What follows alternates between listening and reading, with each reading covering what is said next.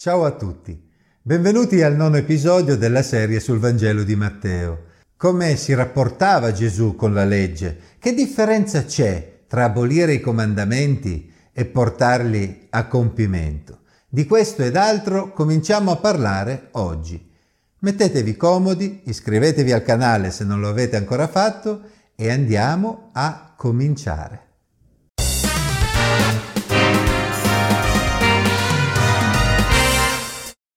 Non pensate che io sia venuto per abolire la legge o i profeti.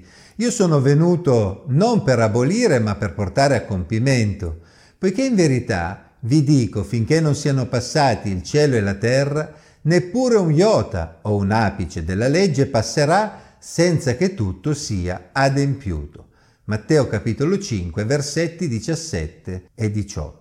Il sermone sul monte entra nel vivo con una lunga sezione in cui Gesù prende alcuni comandamenti della legge e li commenta. Per un ebreo la legge era fondamentale, ma non dobbiamo pensare che tutti fossero d'accordo sul modo in cui la legge andava interpretata ed applicata. Spesso si pensa alla legge e all'Antico Testamento come qualcosa di monolitico, ma non era così e non poteva essere così. Si tenga innanzitutto presente che i vari libri dell'Antico Testamento si erano aggiunti l'uno all'altro nel corso di vari secoli, con uno sviluppo graduale della rivelazione di Dio. Se si legge l'Antico Testamento con attenzione, ci si rende conto del fatto che la legge che Dio aveva dato al popolo di Israele contiene principi che avevano un valore duraturo e servivano a regolare la vita del popolo ma tali principi andavano declinati ogni volta caso per caso nella situazione specifica in cui il popolo si veniva a trovare. Nel corso della storia di Israele si è passati dal deserto alla terra promessa, dal periodo dei giudici a quello dei re, dal tabernacolo al tempio. Dio aveva anche di volta in volta mandato profeti che avevano dato un contributo importante alla comprensione del pensiero di Dio.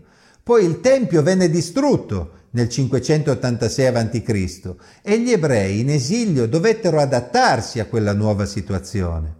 Si pensi ad esempio che un ebreo in esilio non poteva certamente offrire i sacrifici prescritti dalla legge levitica, non essendoci più il Tempio, ma come si vede nel libro di Daniele, cercava comunque di applicare i principi della legge nel suo rapporto con Dio e con gli altri, lì dove si trovava, con tutte le limitazioni del caso. Dopo l'esilio molti ebrei erano rimasti dispersi nel mondo allora conosciuto ed è in quel periodo che si erano organizzati con il modello delle sinagoghe, affrontando una situazione nuova. Man mano che i secoli passavano e la società cambiava, gli ebrei cercavano sempre il modo di applicare la legge nel modo più adatto alla situazione. Con l'avvento della cultura greca, nei secoli precedenti la venuta di Gesù, la società ebraica era profondamente mutata ed è proprio in quel periodo che gruppi come quello dei farisei avevano avuto il merito di cercare di salvaguardare la legge il più possibile, interpretando e stabilendo come si poteva applicare i principi della legge in quella società. Tra le diverse interpretazioni della legge, quella farisaica era certamente considerata una delle più autorevoli in quel tempo. I farisei avevano codificato minuziosamente il modo in cui la legge doveva essere applicata nei vari casi in cui ci si veniva a trovare. Perché? È importante tenere presente tutto questo, perché solo così possiamo capire le parole di Gesù, che affermò di non voler abolire la legge, ma piuttosto di volerla portare a compimento. Se paragoniamo la legge ad una casa in costruzione, Gesù non è venuto per abbatterla dalle fondamenta, ma piuttosto è venuto per mettere il tetto e completarla. La legge era l'istruzione che Dio aveva dato ad Israele e doveva regolare la vita del popolo e il loro rapporto con lui. Come abbiamo detto, occorreva comprenderla, interpretarla e applicarla nelle varie situazioni specifiche. Una delle cose che ogni ebreo si aspettava dal Messia quando sarebbe venuto era proprio una conoscenza e una spiegazione perfetta della legge. La sua sarebbe stata l'interpretazione definitiva. In Giovanni 4:25 notiamo che persino quella donna samaritana che incontrò Gesù era a conoscenza di questa aspettativa legata al Messia e infatti disse, io so che il Messia, che è chiamato Cristo, deve venire e quando sarà venuto ci annuncerà ogni cosa. In quanto Messia, in quanto figlio di Dio, Gesù aveva l'autorità per interpretare e spiegare come intendere i principi su cui la legge si fondava, dando quindi ai suoi discepoli il modo migliore per applicarli nella vita di tutti i giorni. Come vedremo, la sua interpretazione si scostò parecchio da quella dei farisei.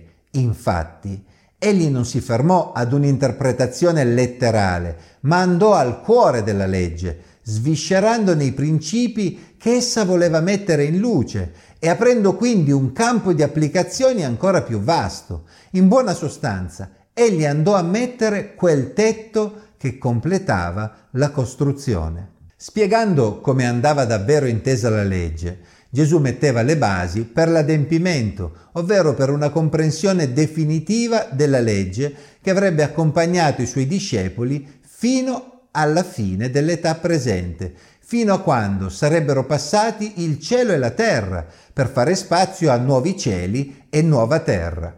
Comprendiamo quindi perché Gesù affermò, chi dunque avrà violato uno di questi minimi comandamenti e avrà così insegnato agli uomini, sarà chiamato minimo nel regno dei cieli, ma chi li avrà messi in pratica e insegnati sarà chiamato grande nel regno dei cieli.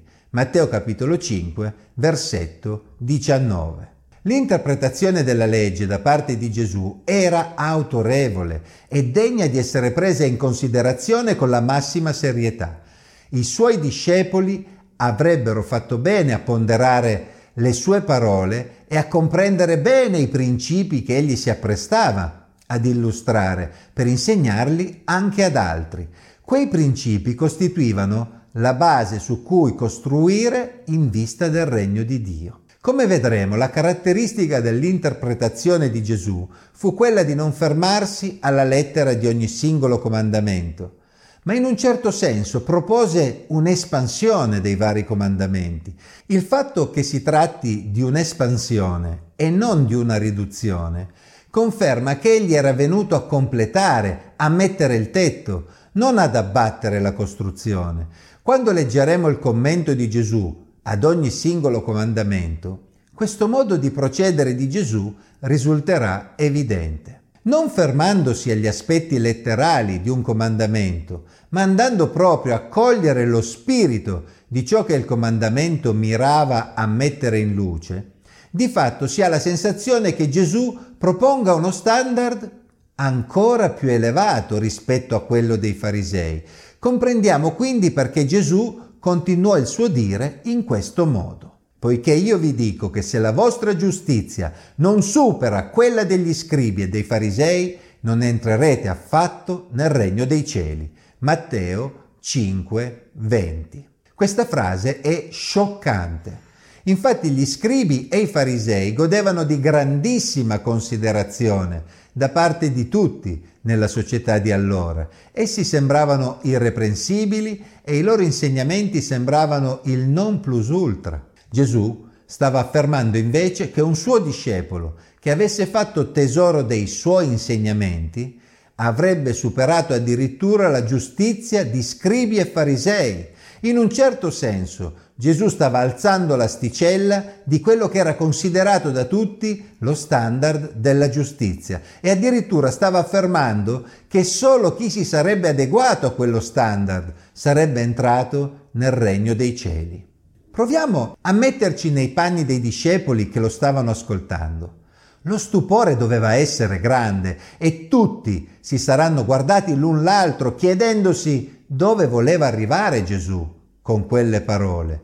Ma chi mai sarebbe allora entrato nel regno dei cieli? Ed è a quel punto che Gesù entrò nel vivo di alcuni singoli comandamenti per far capire a tutti come stavano davvero le cose, come doveva davvero essere intesa la legge che Dio aveva dato ad Israele e in quale modo i suoi discepoli si sarebbero elevati ben oltre la tradizione farisaica. Voi avete udito che fu detto agli antichi non uccidere, chiunque avrà ucciso sarà sottoposto al tribunale. Ma io vi dico, Chiunque si adira contro suo fratello sarà sottoposto al tribunale e chi avrà detto a suo fratello raca sarà sottoposto al sinedrio e chi gli avrà detto pazzo sarà condannato alla genna del fuoco. Matteo capitolo 5 versetti 21 e 22. Questo primo commento di Gesù al comandamento non uccidere illustra molto bene tutto ciò che abbiamo detto fino ad ora. Se ci si ferma ad un'interpretazione letterale della legge,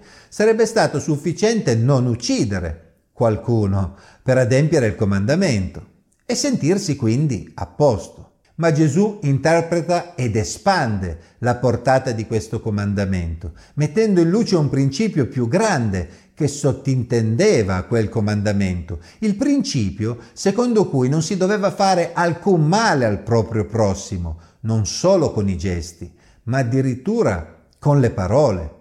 In sostanza Gesù illustrò il fatto che l'omicidio era solo il culmine di un percorso malvagio nel cuore dell'uomo, che partiva però da piccoli gesti nella vita quotidiana. Alcuni esseri umani arrivavano a quel culmine, ma tutti gli altri, in un modo o nell'altro, facevano del male al prossimo, rendendosi comunque colpevoli davanti a Dio.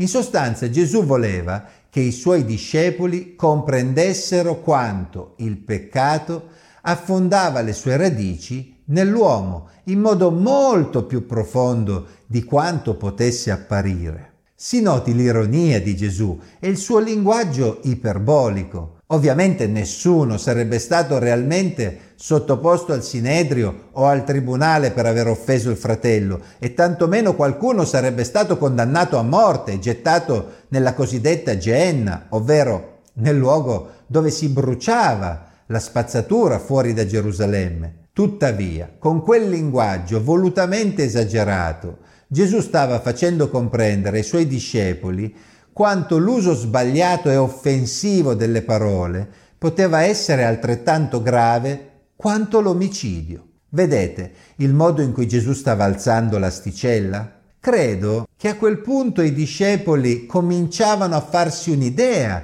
di cosa intendesse Gesù quando poco prima aveva parlato di una giustizia che superava quella degli scribi e dei farisei. C'è da supporre che già dopo questo primo insegnamento di Gesù, molti discepoli cominciavano a pensare di essere davvero nei guai.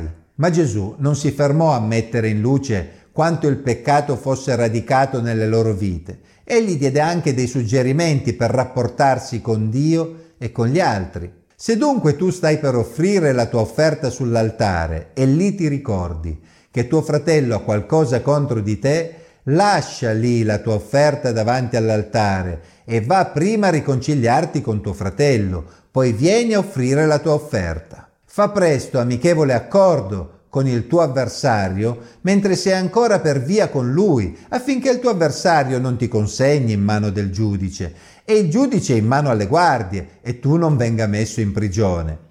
Io ti dico in verità che di là non uscirai finché tu non abbia pagato l'ultimo centesimo.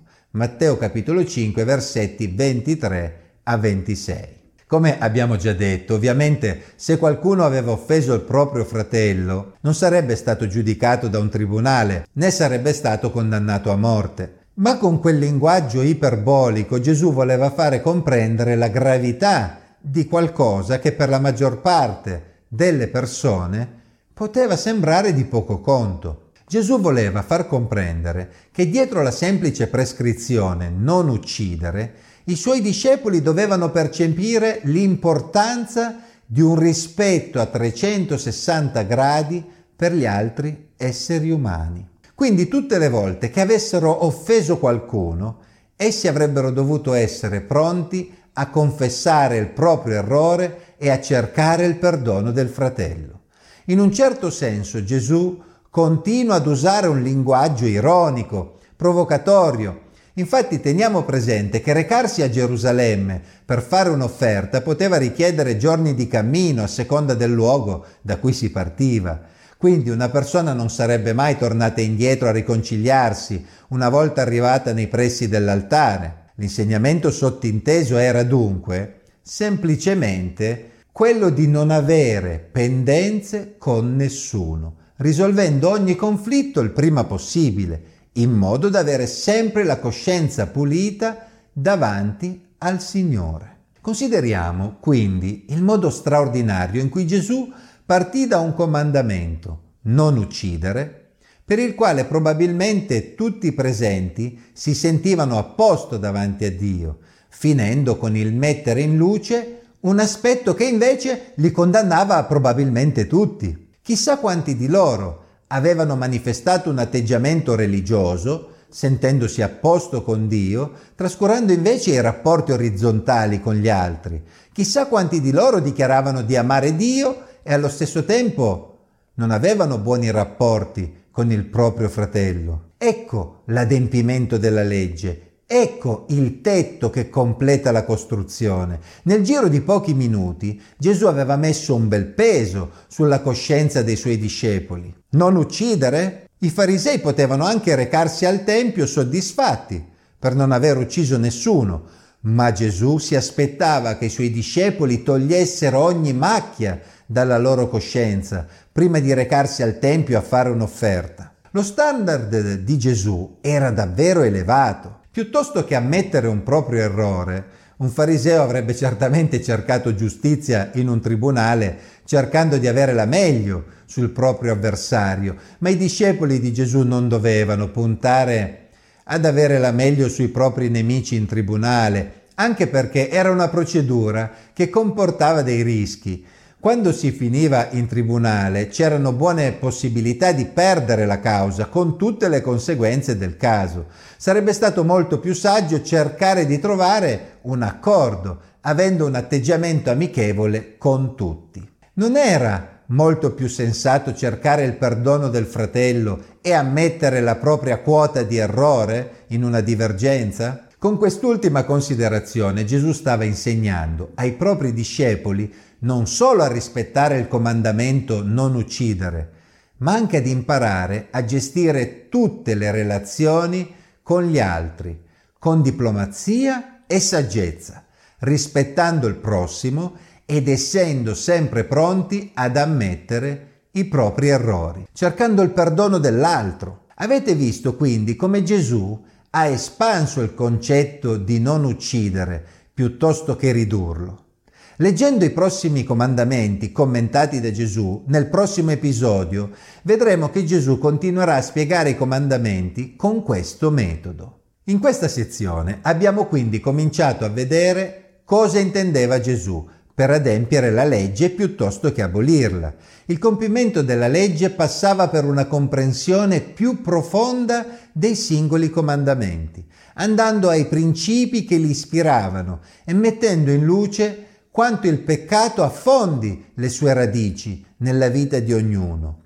Lungi dall'abbassare l'asticella della moralità, Gesù la stava invece alzando. Qualcuno a questo punto potrebbe chiedersi, ma se Gesù, adempiendo la legge, ha alzato l'asticella, con una interpretazione così restrittiva, diventa ancora più difficile entrare nel regno dei cieli. Ma chi può farcela?